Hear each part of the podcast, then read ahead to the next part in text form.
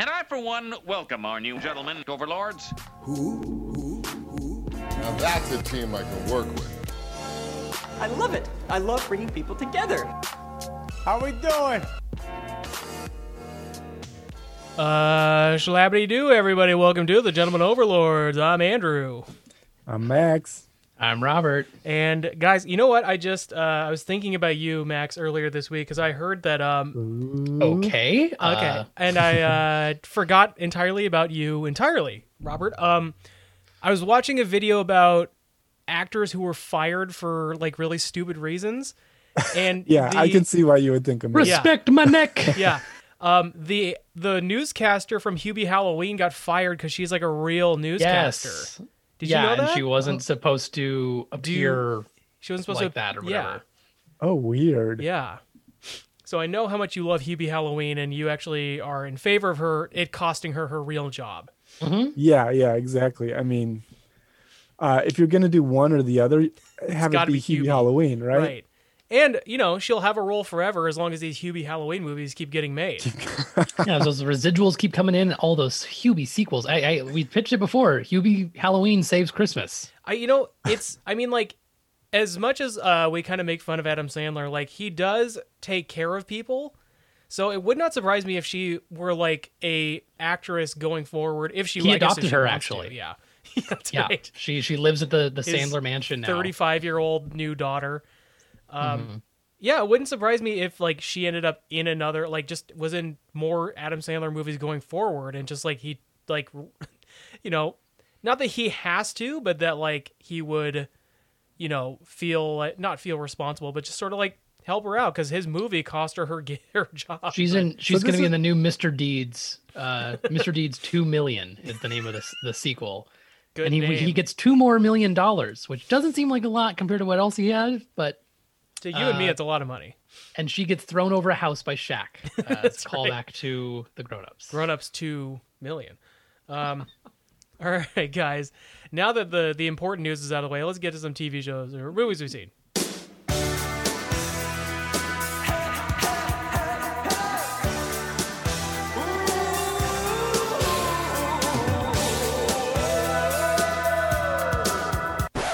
Don't you forget about me.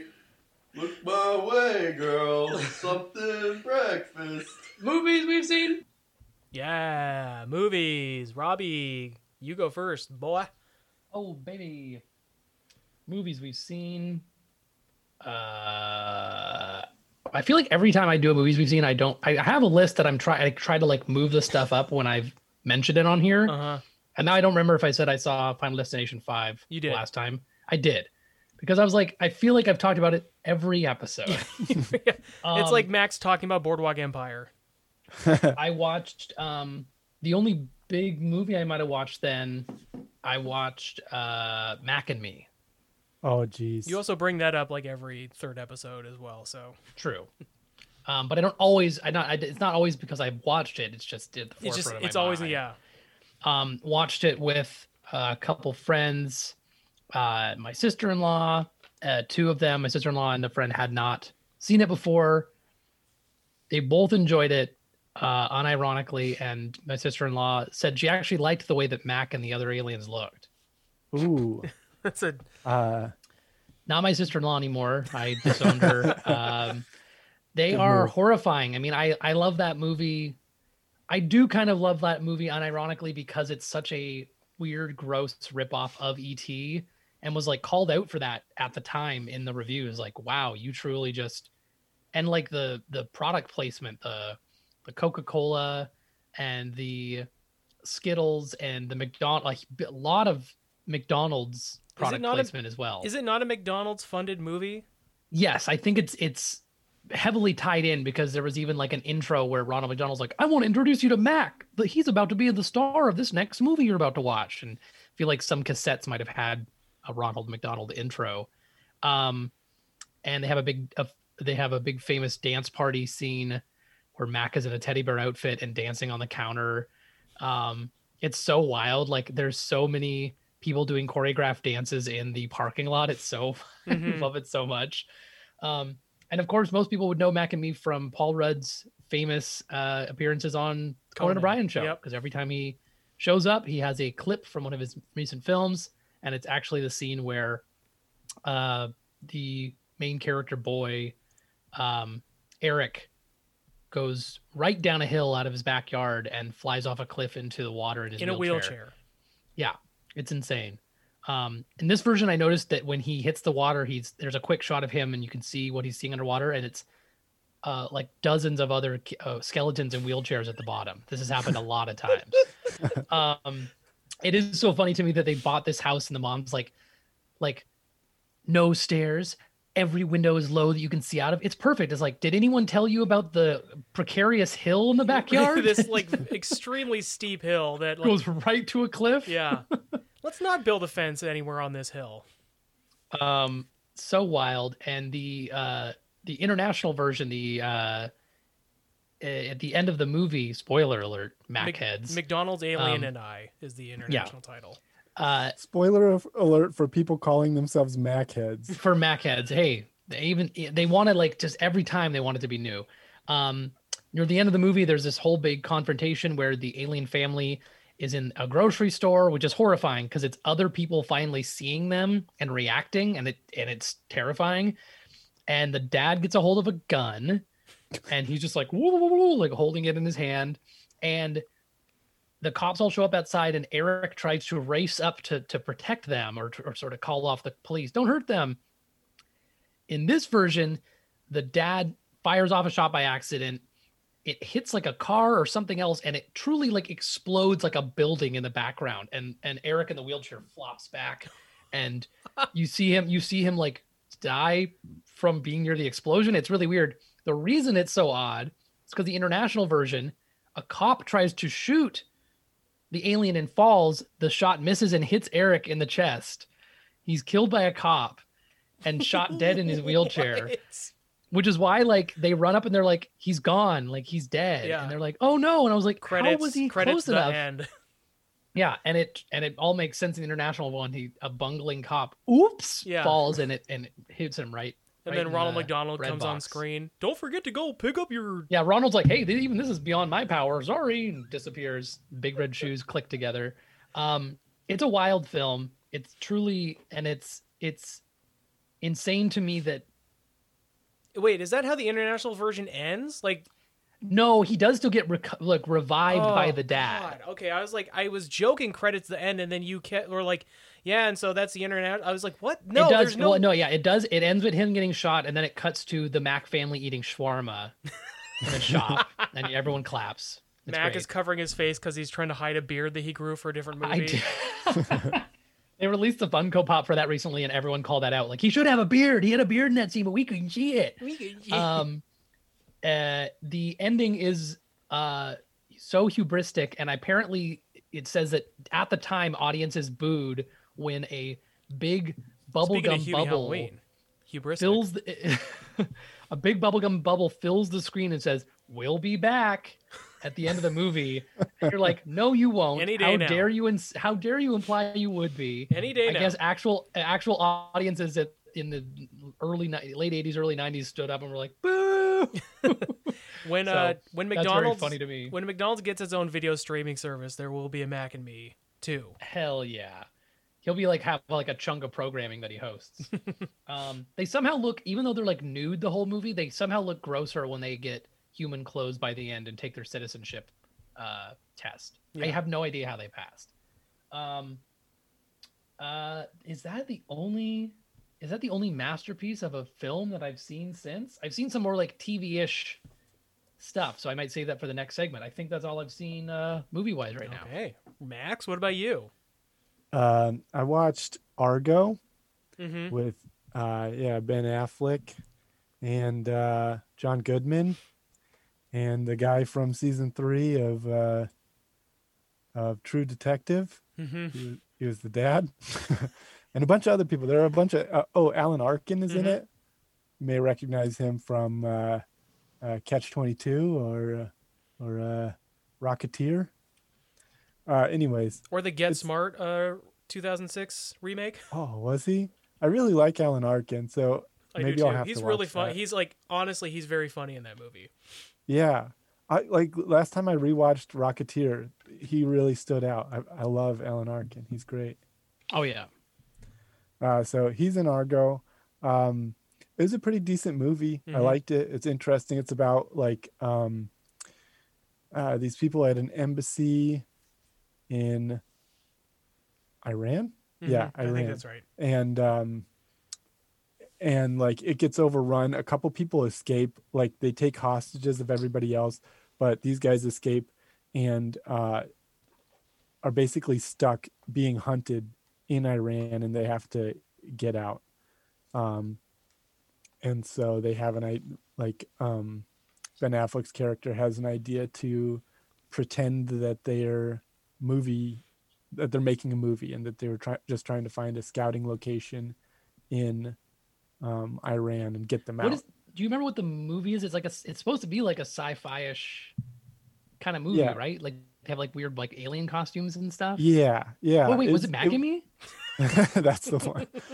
it's a movie called Argo, and it was like one of the mini Star Wars knockoffs that came out after Star Wars came out, and but it took place in Iran or some like fictional Middle Eastern Hmm. place, and so they were looking for locations there. Um, the movie doesn't really.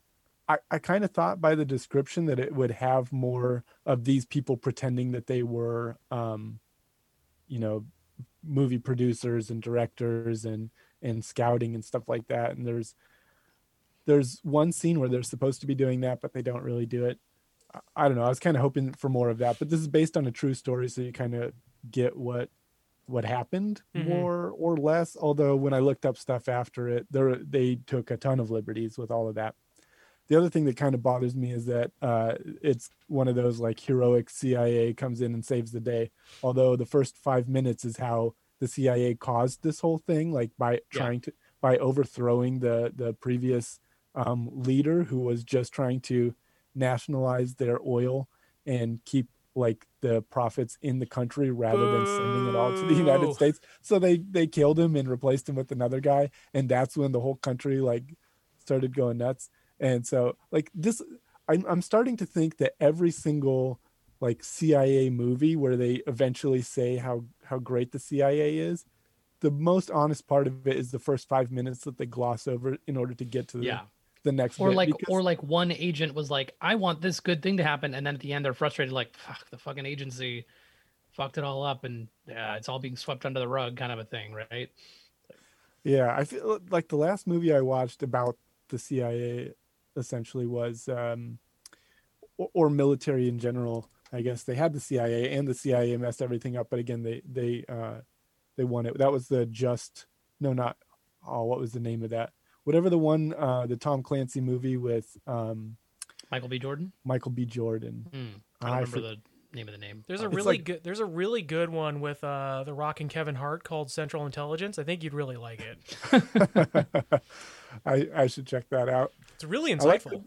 I like the Batista CIA one. That one was pretty fun. That was fun. Yeah.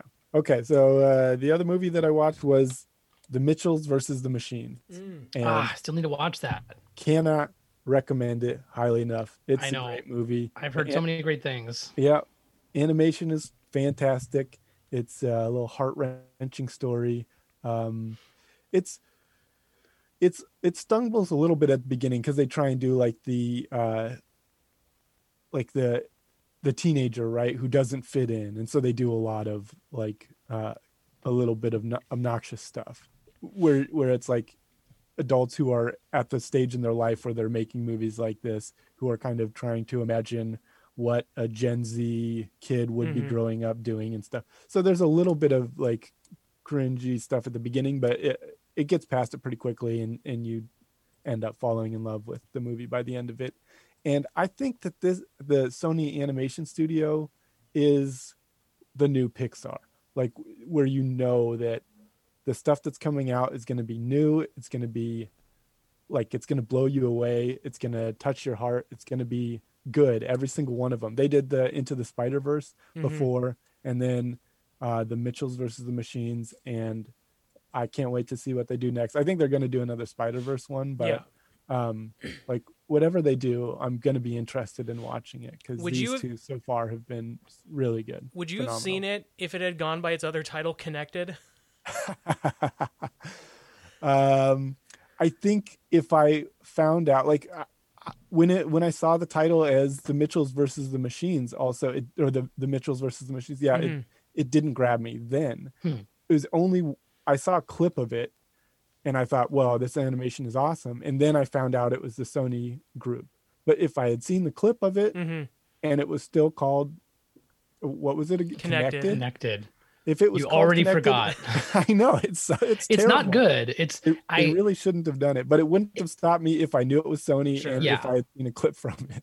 all the credits of it and knowing who worked on it and seeing the animation I think goes a long way. But Connected is such a boring like boardroom name for it. Mhm. So I'm glad they went with something a lot I think a lot more original that isn't going to be also, confused. also it would something have else. to be a really stupid boardroom who was like, I don't think we should be able to trademark. Well, see, it's like an app that takes over the robots. Connected. Yeah. It, All Let's right, spell well, that was my K. contribution. Anyway, good luck, everyone. spell it with a K like uh, Xbox. oh boy. uh, I forgot to mention Max while you were talking about Argo. Argo, have you seen the Home Alone Argo like edit on No. on YouTube?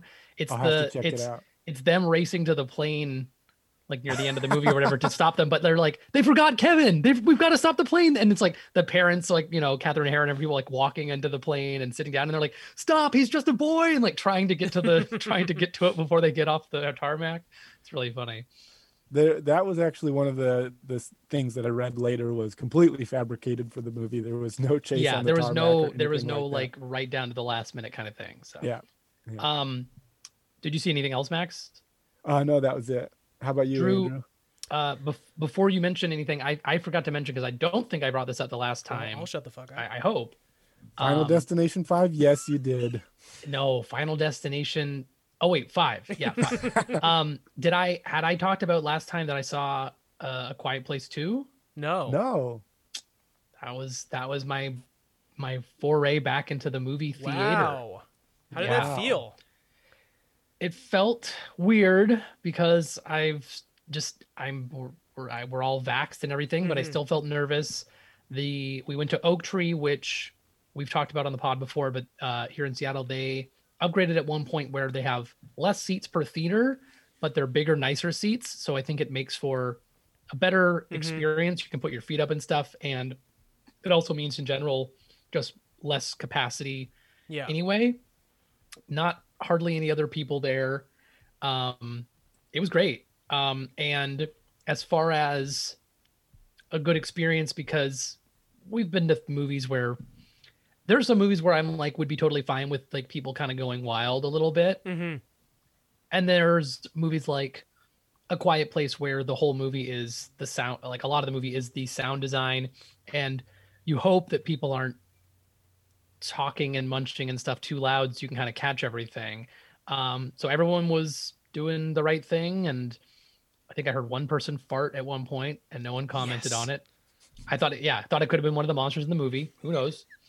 Um, Whoops. that's like the weird thing, like the monsters give themselves away. Oops. Kevin. Ah, we heard you. Yeah. We heard you. Um, no, it's really What- good. What if I they would. just snuck that into every movie theater? They just like put a little fart sound during the quiet place and just They've said, "Let's see if positioned one under the seats just to kind of like bring like the brevity back. Like, come on, everyone, we we can Yeah. laugh. Um, That's the new D, the I new D box. The F box. The hot um, box. obviously, if when people are comfortable enough, I would say it's it's a great one to go to the theater for. Mhm. but And I Oak don't Tree, begrudge Oak Tree's anyone- back. What's that? Oak Tree's back. Like it was it was a big Yeah. bummer that like the pandemic happened right when like Oak Tree was kind of like like it was not that long after Oak Tree kind of renovated everything that Yes. you know movies were impossible to go to. But yeah, Oak Tree Cinemas is back. Yeah, for sure. Um, and I think the Bay Theater, which we have both frequented, or all of us have maybe gone to before, um, is reopening soon. I think to this Friday or or really soon. I think they're coming back, so I'm excited for that too. Cool. Because as much as I love Oak Tree and Thornton, Bay is my lo- my local one, and it's a smaller independent one, so I, I want to support them.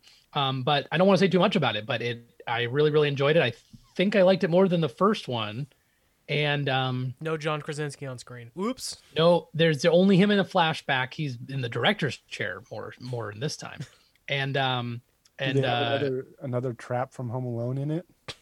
another yeah uh there is a scene where it's like three things happening at once that are all intense that is so well done i really really love that and um Djimon Hounsou and and cillian murphy are both uh kind of new additions in this one and they were uh they were great it was it was really fun to see a weird experience to see something in the theater again finally but Mhm. it was fun to go and see such like a wild movie like that Yeah. so highly recommend that Nice. sorry drew Did you- go go did for you it Get any concessions?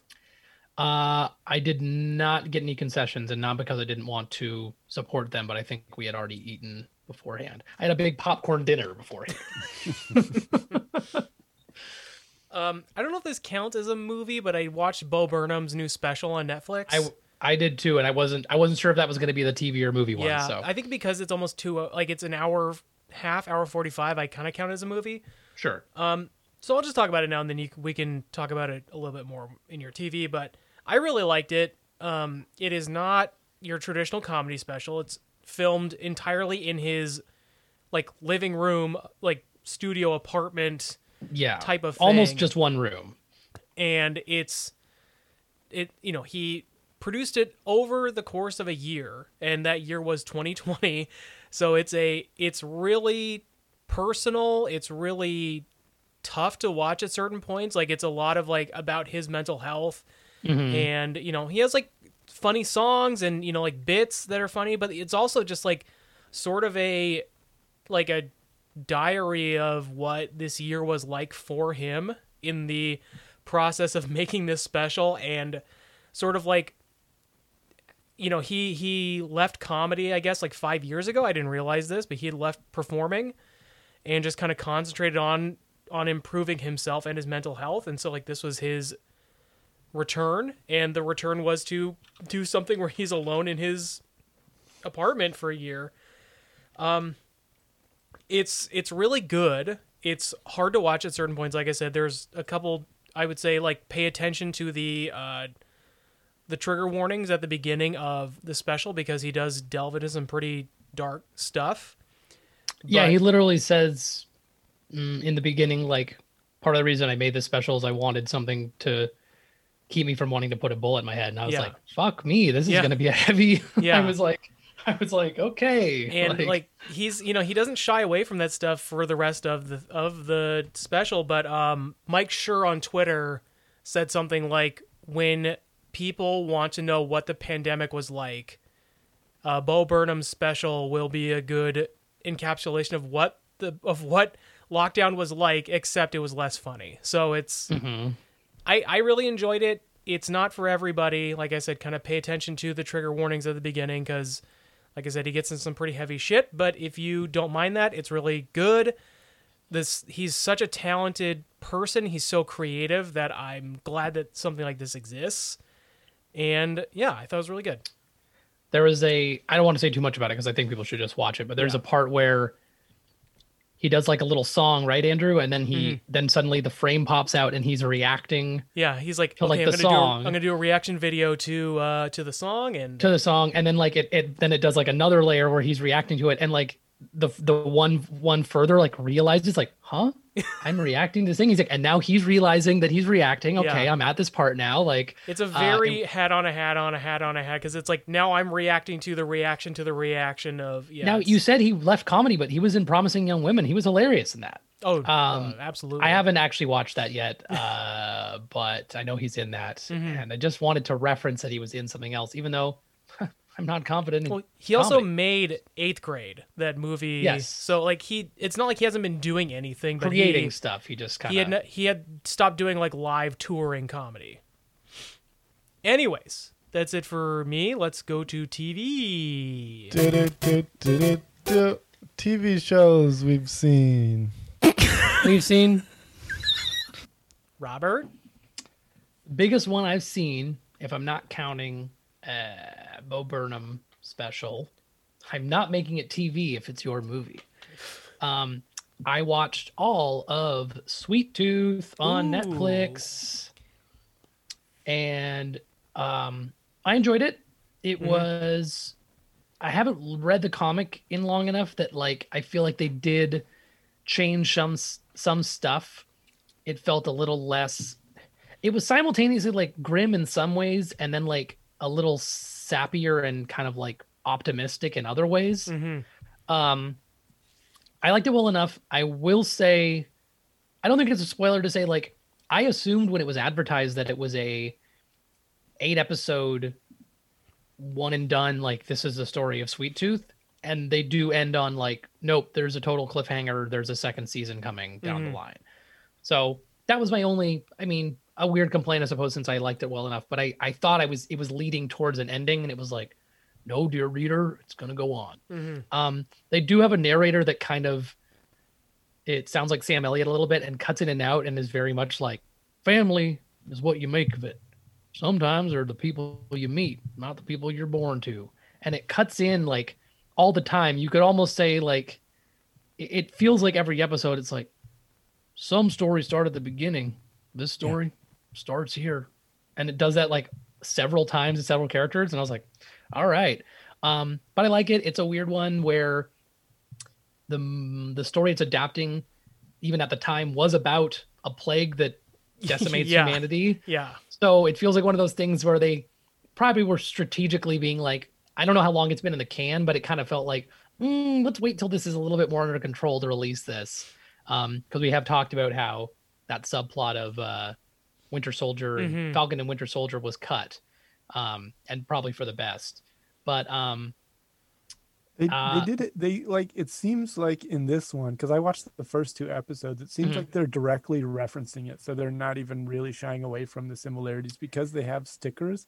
In yeah like, it the- says a the lot it literally that- says maintain social distancing people are sanitizing their hands as they come into places it felt like if anything it felt like they added those details to make it closer to what we are dealing with So, Yeah, I thought that was a, a weird choice, but yeah i don't I, i'm wondering i wonder if they'll if that's ever revealed or if someone will say yeah we actually kind of we kind of have that as inspiration. 'Cause I Also, think um, they had the little iconography too, where it had the six feet distance when the maintain social Mhm. distancing. yeah and they called it covid-19 i was like oh that's weird. Um it uh but but i did like it and there were some really good performances. Um god i can't remember the name of big man in it the the the actor that's traveling with sweet tooth but he's really good um but yeah i would i would say to check it out give it a give it a couple episodes and see what you think because Mhm. um i think the story is really sweet and also at least to my recollection the sweet tooth in this one is a little bit younger than the comic version and I definitely was a little more endeared to him. He's a really cute kid, so I liked I liked Sweet Tooth uh, in in the story as well. Yeah, I'm I'm the same way where I haven't read uh, Sweet Tooth in a while now, Mm. but it did seem like they cleaned up some edges where Sweet Tooth himself was kind of a, a dumb idiot, and like maybe his his dad was a bit more. his dad was definitely like darker and more like I don't think he was abusive, but he was almost like it was like if you break the rules and show any curiosity to the outside world, like I will. He was like harsh, basically. I think a lot harsher in the comics. I wonder if Yeah. because I also watched I I just watched the first thirty minutes of the first episode like before we got on. Um, I wonder if casting Will Forte was like an intentional thing because like it's it's really hard not to like Will Forte. He's Yeah. just so endearing and there's an earnestness to him. Like I loved him in this because like it's a like it's a little different than stuff I'm used to seeing him do, which is sort of like the bumbling buffoon kind of guy where it's like well-meaning but stupid. And in this he's like a he's the dad and so he's trying to take care of this kid.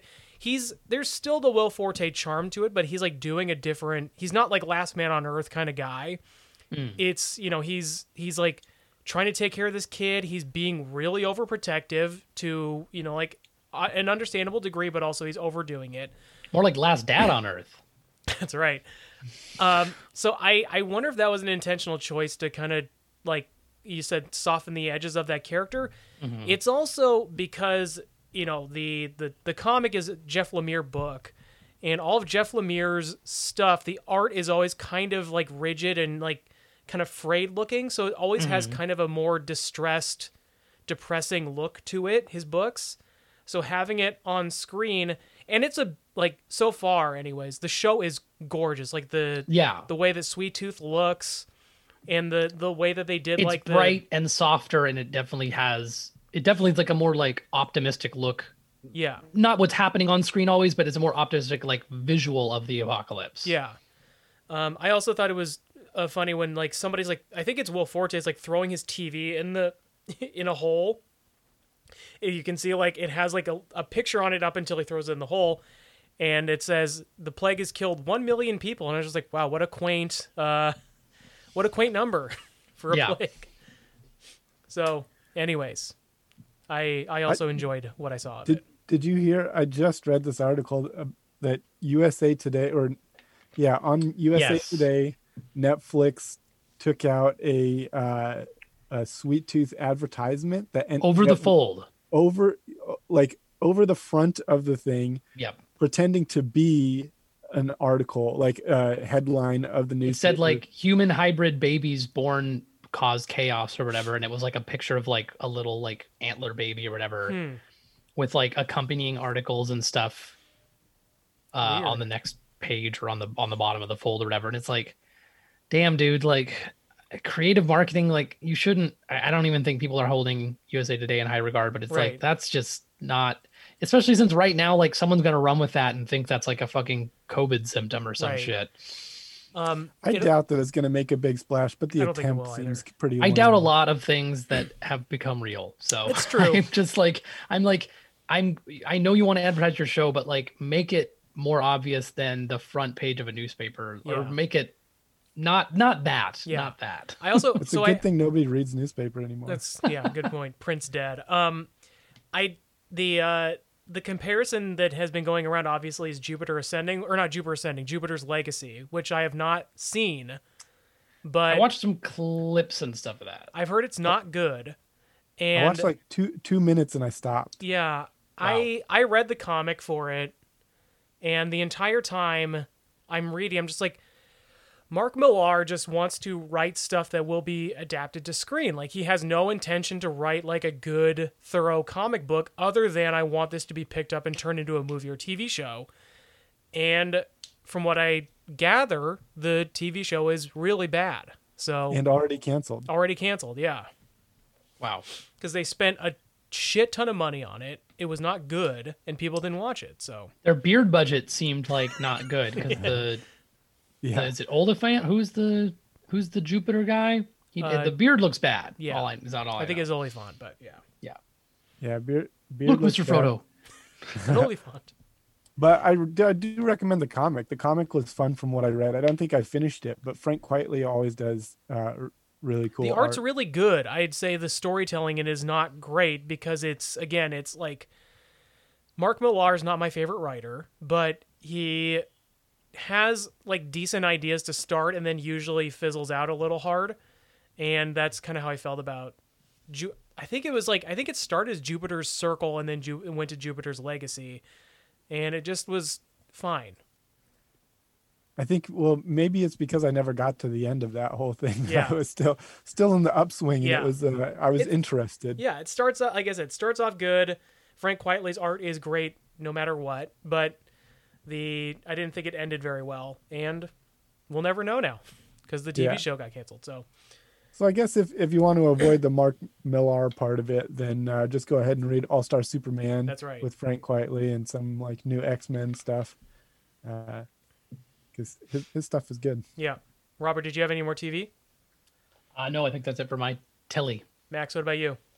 Well, uh, Robert stole my Sweet Tooth two episodes of that, so I'll just talk about uh, Search Party, Ah, um, which I watched again for the first time because I apparently had seen all of season one, but forgot most of it. Uh, Ah, like- Max Classic. I remember exactly. I remember watching the first episode and then the second one. I was like, wait a second, have I seen more than the first episode? then forgot everything. And then on the last episode, I was like, oh no, I, I remember this.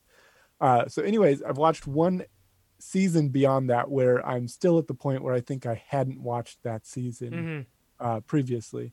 But it's it's interesting. It's um, it's really unnerving, and and honestly, after watching the first the first season again, like I was hesitant to go into the second season because they they make a decision at the end, or I guess it's not necessarily a decision, but it, it uh, something happens at the end of the first season that really makes the second season very tense, and it just feels really weird and uncomfortable for a lot of it for me.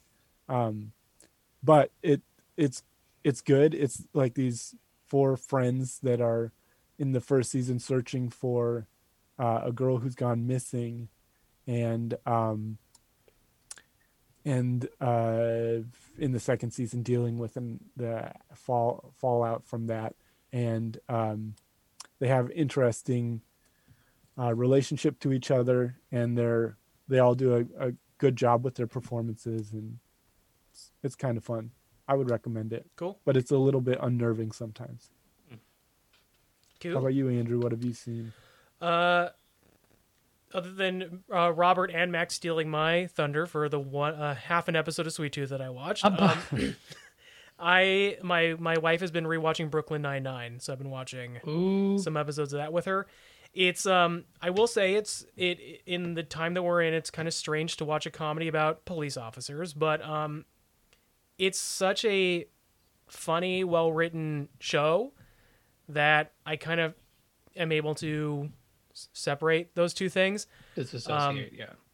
Andre Braugher as Raymond Holt is such a funny character, and I had you know I I've watched the show from the beginning, and I just always forget how funny he is. Like, do either of you watch or have you watched?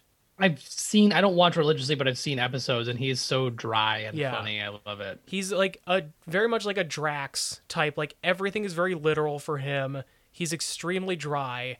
He's so good in doing it that I'm just like every almost every line of his I'm just overjoyed with. He's so funny, but um I watched a clip of it today where it's the it's actually the episode with uh with Mike Mitchell in it, mm-hmm. and um, they're like he's like the the bumbling he's like the Fredo of the crime Yeah. family, and they're trying to like have him like say some information about them, and they have they're like recording him in his car like rapping, and he's like a rap rap rap.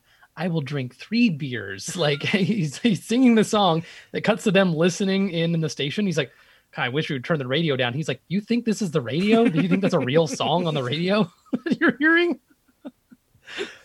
Um, have you have you seen any of the Jason Mantzoukas episodes?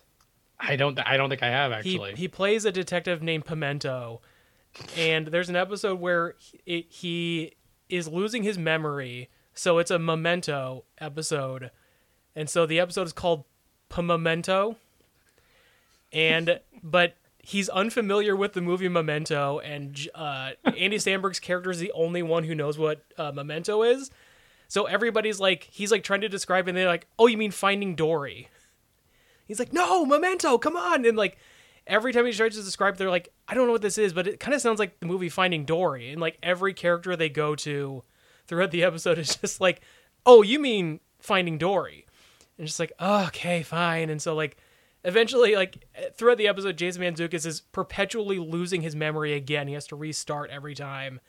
And so Jake, eventually by the end of the episode, is just like, "You have." You have Finding Dory disease. It's like I know exactly what you mean. I know exactly what you're talking about. It's it's very funny, but anyways, Brooklyn Nine Nine. That, that was a funny part of Search Party. There's a character named Dory who's in the charge of finding someone else. And Uh-huh. like, hey, this this seems familiar, almost like um like Memento. Yeah, that's funny. Um, guys, let's get to the movie we saw. It is streaming on Disney Plus. It is called Raya and the Last Dragon.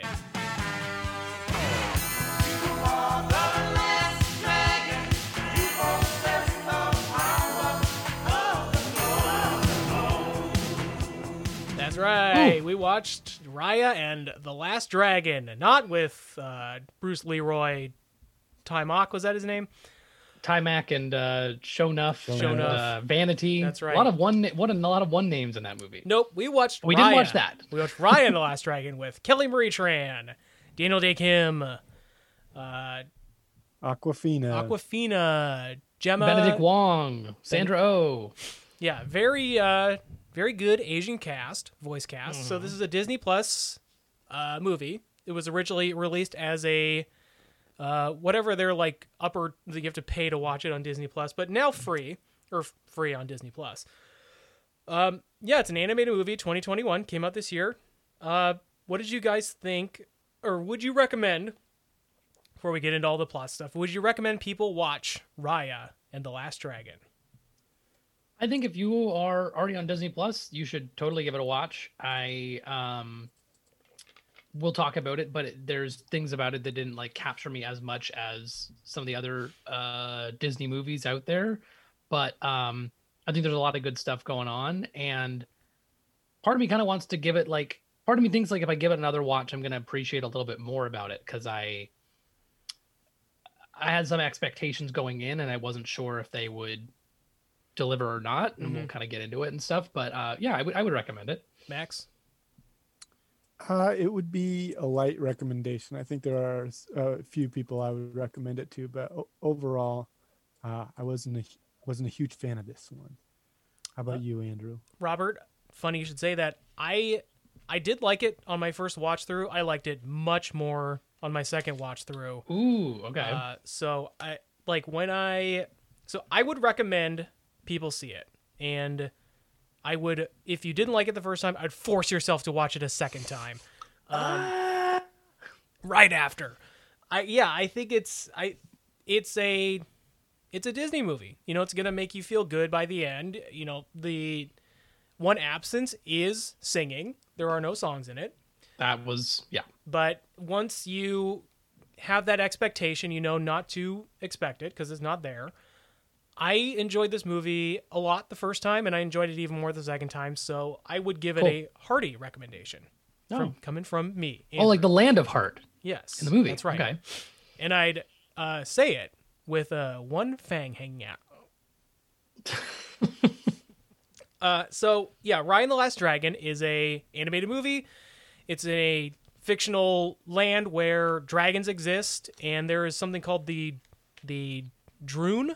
Is the Yeah, what I couldn't kind of like parse. What's the actual name of the of the things? I so I if if I'm going to give a criticism of the movie, it's that the villain of the movie is is completely undefined, and it's just Yeah. like, and they give a quick like, oh, it it came from human like strife or like disagreements amongst humans, and it's like, so is this a manifestation of conflict? Like, I just didn't. It didn't to me like.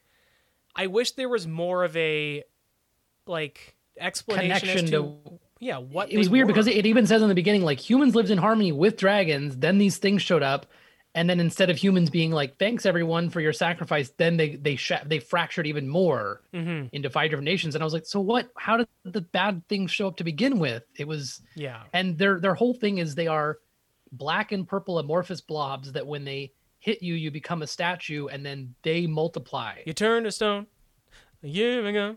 I turned a stone.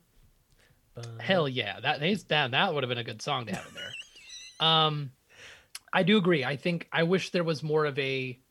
Obviously, there's an antagonist Mhm. in it, but the like the overall bad guy are these things, and it doesn't feel like they're. I don't know. You're right. They're undefined. They're they don't feel as like worked out as other Disney Yeah. villains and So things are. the powers of the dragons all form this orb that drives the the Druuns away. But then, as does happen with humans, they start to everybody wants this thing. So the the clans start to war with each other. The the the orb breaks, thus removing the protection, and the Druuns rise again. They wipe out, you know, more than half the population of all these clans. They turn them to stone. And then, uh, cut to six years later, Raya is trying to reunite the pieces of the orb in order to bring back the people that have been turned to stone, including her dad, Daniel Dae Kim. Hell yeah. So she meets the uh, the dragon, Awkwafina, Sisu. Sisu, uh, Steve, Siso, Steve Zissou. peace. and so she yeah they go on an adventure trying to find all these things they they end up bringing together this this crew in order to find the last piece which is of course in the nation that betrayed them the fang nation so um what so i guess like both of you liked it less than me max didn't seem to like it that much at all So I'm curious, like Maybe- what what about it didn't like work? for you human guys? strife has gotten to Max. Max, there's a drone behind you. Yeah. it could. It, could- I'm about to turn to stone for a couple centuries, and then, and then wake up later. Not long Uh, enough, I- if you ask me. um, Just kidding. I actually didn't hear it. Oh, okay, That good. Good. Uh, I didn't say off. anything. Oh yeah, yeah. It was a I compliment. It was just a compliment. I assume that was what it was. Um, I I guess it felt like kind of a Disney movie by committee. Like they found Hmm. two demographics that they wanted to hit. They wanted to hit an Asian demographic and they wanted to hit a young young demographic. And so they're like, okay, we're gonna t- make this take place in nondescript Asia, and then we're just gonna have them all speak in like uh, they're gonna say like like super special and and um, and I don't know. There were a couple other like, oh, you're a dragon nerd too. Let's let's go hang out, have a hangout sesh or something like yeah. that. Just like a, a few weird things, and um, and then the uh, the look of it was not very interesting to me. It looked kind of like a mobile knockoff, like someone making a mobile game uh, based on uh, like with the they're like make a movie with a Disney style, and so they made that. That's kind of what this one felt like. That it was kind of copying other Disney stuff. A lot of the characters basically showed it. Like uh, the big guy was essentially the Hun from Mulan, and the kid was A little bit nicer though. l- yeah, he was a nicer guy, but like body shape and everything, he looked fairly similar. And the the kid kind of jumped around and acted quite a bit like Coco, the the Pixar movie kid. It'd be funny if they like kind of like how uh Jungle Book and like Robin Hood they're like actual animation models of like oh yeah, just Little John and it. yeah, they like they like literally used like Coco and they like went over like went over. It's like, oh my god, this is this is terrible. um and then the, also the the morals of the story I thought were a little bit weird by the end. That like death has no permanence. Any mistake that you make can be undone as long as you get stoned with your friends. Um, stoned with your friends. that's essentially it, right? Like, For your closest friends, get stoned, you'll save the world. Um, and getting stoned is recovering in a magic stone. Oh, I got stoned, hope- dude. I hope found that's one a- magic dragon pieces. I- well, they I- turned to stone. I That's ho- that would be be getting stoned, right? I, Oh. in in the only the only reason I hope that this podcast gets circulated amongst like conservative Twitter is just so like that quote that poll quote of like get stoned and save your save the world is like that's the moral of this story according to this podcast. We Yeah. we're gonna boycott the, pot, movie. pot knockoff of uh, Raya and the Last Dragon. Just like doing with your friends, dude. Like It's they're, called- they're they're assembling a bong. Yeah. Raya and the Last Drag. Jeez, this is good stuff. Hey Disney, Yeah, this come is on! good stuff. Yeah, You're already serving alcohol in the parks. Why don't you? uh yeah, what are we doing out here? We should be pitching this to Diz. Um, I I like the look of it. I thought it was. I thought that was like it was it was it was video gamey and funny in like the way that like every land was very much like this is the winter bamboo forest land. This is the arid desert with the the trail of the of the river land, and this is the uh you know heart, which is all prosperous because it's. It's funny that like heart is also the one that happens to be like the most fertile and stuff like that Mm-hmm. um, and everyone thinks it's because they have the gem. Um, I, I did I did want to mention there are like uh, two parts to it where they did do an interesting thing with the visuals where it did look good. There's a part where she's describing all those lands that that you were just talking about in the beginning. Her dad asks her, you know, what do you know about these lands? And mhm. she says, like briefly, uh, She, a, like, a little blurb about each one and in that it's kind of like a bit more shadowy and they do a Yeah. different visual style and that looks awesome that would be really interesting if they did It's the like in movie Your Welcome way. in Moana when like it changes complete visual style and you're like, oh, cool. Like, and they're telling a little story kind of thing. and they did the same thing later with the kid describing uh, what they were going to do when they break into this fortress they had like Yeah, a, that was little- fun. little Mhm. action scene of that and that looked really cool too and i kind of wish they had done something new and unique like that uh, throughout the whole movie I get you. Yeah. I get you. Rob, you're, what were you saying? Oh, um, I, um, I, I was just kind of just generally sort of just thinking about it all. Um, what did you guys think of? And we haven't like talked about it yet, but like, what did you guys think about like the actual characters like Raya and Sisu, and then some of her crew and stuff like that? I, I, you know, like Raya is sort of a, I don't want to call her generic Disney female lead, but like her characteristics are she's brave, she's smart, she's intuitive, like she, she's in, she's, uh, ingenuity, whatever that descriptive is. Um, She's capable. she's capable. Like she's able, like she's, she's able to do whatever in whatever situation calls for it. But like, I think that the excuse me, the job that Kelly Marie Tran does of sort of giving some vulnerability in her performance as her, I think is good. You know, Yeah. if you want to say that the character of Raya itself is a little dry sometimes, like yeah, I can I can live with that, but More like Drya. Um, but I enjoyed it. I, you know, like I think Tuk Tuk is a very cute animal sidekick, and even when he gets like bug. humongous, I think he's they still main they do a what is I think a very hard job for a character designer and an animator, which is to keep the cuteness of this of the animal sidekick while making it gigantic. I thought Yeah. was a like a, a feat in itself, and I thought It's like the Pokemon conundrum. Like they they almost always get less cute as they evolve Right. and grow. And he was super cute when he was a little baby. yeah. But he's still very cute when he's bigger. And do you guys know who voices Tuk Tuk? That would be Alan Tuck Tuck Tudyk himself, right? That's right. The man loves to do a myriad of voices and sometimes just sounds Yeah. for a character. Yes. Yeah. Um. Yeah, I enjoyed that. I I liked Bao, the the kid who owns the the boat. I- Shrimporium. yeah, I know you kind of compared him to Coco, and there's maybe some character like in terms of design, maybe looks the same, but I thought he was a an endearing character, and the I don't know the the baby with the three like monkeys that that they add onto the crew. I think is like a it's a fun visual thing. Like I you know the them being so capable as like a ba- as a baby was maybe a little strange, Yeah. but um I don't know. It's like a it's a it's a kids movie, so like I can Yeah. live with Yeah, with I- there I- being I- like. Sorry, go I ahead. thought Max. the, I thought they were cute, and I thought their little scene of of them like robbing from Raya was neat. How they kind of Yeah. like set her up and Mhm. stole from her, and then had a, a big chase throughout the city. That was it was fun. Yeah. and I, yeah, I don't want to completely crap all over this movie. I think just coming off of uh, the Mitchells versus the Machines, like that is the one that I actually did recommend. You know, Sure, it- like sure. hey, it, uh, you have a you have a kid, you want to watch an animated movie, go watch this one. Uh, and maybe if I hadn't just watched that, Raya would have hit a little bit differently.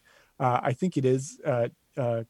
Uh, uh, it's a competent Disney movie. It's and Disney movies are good. It's it's high quality, uh, and it's it probably is worth watching. I think just because I came off of uh, that one that kind of knocked me over, uh, this one hit a little bit less hard. I if I I guess like if I had a another com- like if I had another criticism of the movie, it's that it it does the the thing that I think some people have kind of grown tired of, which is the Marvel quippy one-liner thing that the heroes always do. And Raya, when she's trying to uh like distract the the human villain of the movie in that scene where they go to um I think the Talon village and it's just it's just Benedict Wong's character that's in the that's there, and she's Yeah, trying I to feel like his whole her. village was like taken out except for him or something. when she's trying to distract the villain, she's doing a lot of like, I guess I just like accessories, you know, sort of thing. Where it's just like she's being a little. It's a little too like if people don't like that trope that Disney seems to do a lot, which is the I'm the hero and I'm gonna make some wisecracks here sort of thing. Then like that, you know, like that I I didn't love that scene for that reason. It's a little derivative of like, you know, Iron Man, you know, being quippy with Thanos or you know something like that, where it's just like, okay, like I yeah I I get it, but it just this is this trope has kind of worn its welcome a little bit of like the situation's dire, but I, I can't help it. I gotta I gotta make a wisecrack at your expense.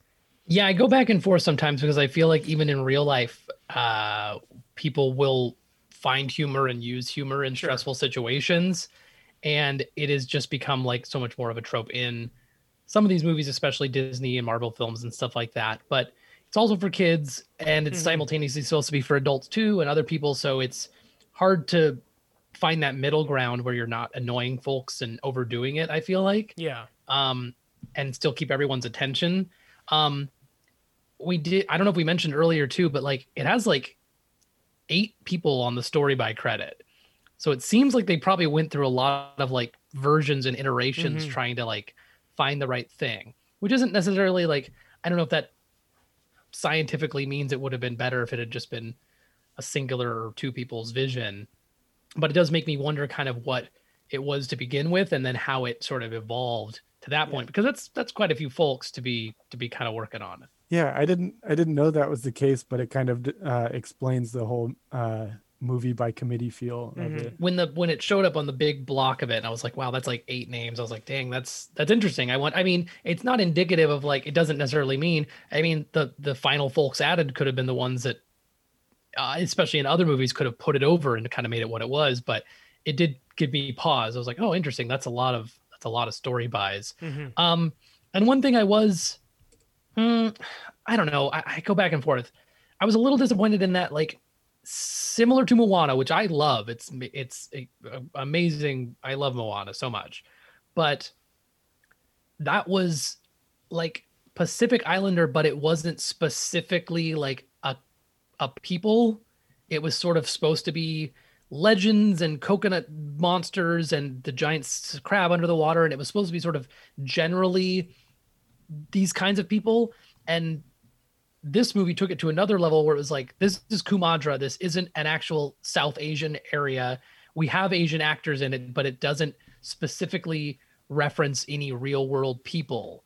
So it- that lent it to, and it, it made it a magical world. It lent itself to then have like the pillbug monster and like the monkeys aren't exactly monkeys. Like they have eight stomachs and they're like Mhm. these different sort of creatures. Um, and there's like giant cats that this other tribe runs around on so it, it it lent itself to all this fantasy stuff but i can see where people would be a little disappointed that actual representation of of real world peoples and still pull i feel like you can then still pull from legends and add dragons and stuff in. I don't know. I wonder behind the scenes if that's like the balance like oh, we have to make it a fake place because we don't want to say that southeast asian people believed in dragons or had dragons as their friends. I don't know. It Well, was it's it was also- interesting to me. There is a there's a, a bit of a controversy about this movie because it a lot of the stuff that this movie pulls from is a lot of South Asian um you know folklore and, and legends and things like that and the actors that they cast are primarily northern asian actors like people of northern asian descent so there's a bit of like there's a little bit of is this truly representative of what it's trying to portray which like it's like close but not hitting the mark. Right. It's it's a step above having like, you know, Just white Paul Rudd and you know Amy Poehler voicing. Who was who was the who was the the guy training Mulan in the original Donny Osmond or yeah, whatever? Donny Osmond. yeah, exactly. Where it's like, Yeah. wow, you are white as Right. hell.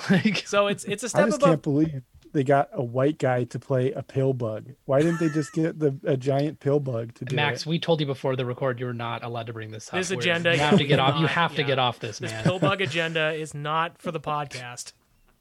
It's just they're so underrepresented. Max, and save it for the bonus, my man. Save it for your own personal Patreon. Um, yeah. So, I guess like, yeah, I, I, I think we're all kind of in like a varying tiers. I don't think any of us like dislike it. Just to be clear, um, but you know, I like it a lot. I I think like maybe worth another watch for both of you. So just based on the fact that I liked it a little more the second time than the first time. But yeah, I think it's it's a movie that maybe gets a little more of a pass because it came out as like a Disney Plus thing than like if people had to go to the theaters. Like it may get a little more like people It's- maybe a little more ki- a little kinder to it. It, it feels like a symptom of not every movie that's come out in quarantine, but there are some big ones where deals have been struck where everyone is is for the most part still stuck at home and and watching these things in the comfort of their own home on their TV, sometimes for free. Mm-hmm. And I think a big part of it is like it's a commitment for some folks to have to then get up and go to the theater, let alone during a pandemic or Mhm. the tail tail end, hopefully, of a pandemic. So it feels like there's just like that many more people chiming in on it, and not just this movie, but like Godzilla King of the Mon and you know, or uh, Godzilla versus Kong and a a couple other things like that, where it feels like you're just getting so many more takes on it and stuff too. I do. We'll never know. I wonder what how it would have done in theaters. Yeah. Um, but yeah, I don't want I don't want people to come away thinking like I didn't enjoy it. It's just uh and I and I do think I would have liked songs only because I'm kind of like used to some of that in the Disney movies, but I'm also not sure they typically have, you know, like a few songs. I don't even know where that would have all fit in. Maybe it is better that it's a little more of a straightforward kind of like action sort of fantasy tale. I wonder if Um, because like you know like so like Wreck It Ralph is a Disney movie, but it doesn't include nobody sings in it. And I wonder if like the expectation of it having a female lead, because most Disney female led animated movies end up having songs in them. And because Wreck It Ralph is John C. Reilly versus, you know, Sarah Silverman is a main character, but she's not the title character. And so I do wonder if there's some expectation of like female lead means like Disney princess, and Disney princess means there's going to be songs. And so I, I do wonder if that expectation was set just because of that versus I don't think people were that disappointed that Wreck It Ralph didn't have songs. And that's maybe because they hear, even though John C. Reilly can sing, it's not like an He- expectation. he should have done of- Mr. Cellophane in the in the Wreck It Ralph. Yeah. Um, but anyways, do you guys have any final thoughts on Raya before we head out?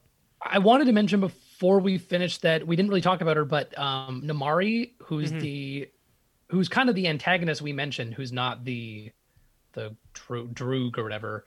Um, it's it's interesting. I liked that there was a setup initially that that sounded like her and Raya were going to be friends, and this happens early in the movie, so it's not really a spoiler. But then there's kind of like her as a as a really young child, if she didn't have much of a choice, helps her clan to kind of try and take the gem and then when they meet later she's still trying to help her her people and her mom who's the ruler but it did kind of create an interesting relationship where she wanted the dragons to come back and believed in them too when she can when she actually sees sisu for the first time she's like stunned and can't do anything about it Mm-hmm. so i did like that there was I did like that they tried a little something different with like the villain in the sense that like there was still an actual issue with them like impeding them and trying to get what they were going after, but her not her feeling conflicted with going against her people and doing what she thought would be right or what in her heart she thought was actually seeing it seeing the dragon for herself and realizing like crap if i go against my mom and my people like am i putting everything in jeopardy? So i like that interesting part of it. There's there's some cool stuff going on there. I and i'm happy drew what you said because i want to give it another watch and i think i might. Maybe i'll appreciate it a little bit more too when i do. Max, any Uh, closing thoughts? Yeah, the you you brought up the an- antagonist. What was her name again? namaari Namaari. I so believe, like that kind of introduced another um moral of this story that I didn't really uh I couldn't really get behind. That was kind of like uh the trust somebody no matter how many times they've betrayed you. Uh, Mhm. including if they've killed a friend of yours like uh it it really seemed like that being the moral that being the way you save the day was okay this this person completely destroyed uh your your town uh froze your dad and then like um you know turned the world into darkness essentially uh everyone was sheltered and everyone was uh being taken out. And then they come back uh you know show some signs that they're going to be your friend again. Uh, you start to trust them again and they shoot your friend with a crossbow uh, and kill them. And and then the moral after that is to trust them another time by giving them all the uh, stones. And that's the how you save the world. It seemed like a weird way to go about that uh, kind of a odd message to give kids or i guess anyone watching it. Like no matter how many times you've been by, betrayed by a person uh, once you once you commit again you know hopefully this time they, Let them they off the hook. Yeah. you i think back. that's why they pulled the nerf uh the nerf raya crossbows from the stores actually All right, everybody, that'll do it. Uh, thanks for listening. Uh, we'll catch you next time. Bye ya. That- oh, too good.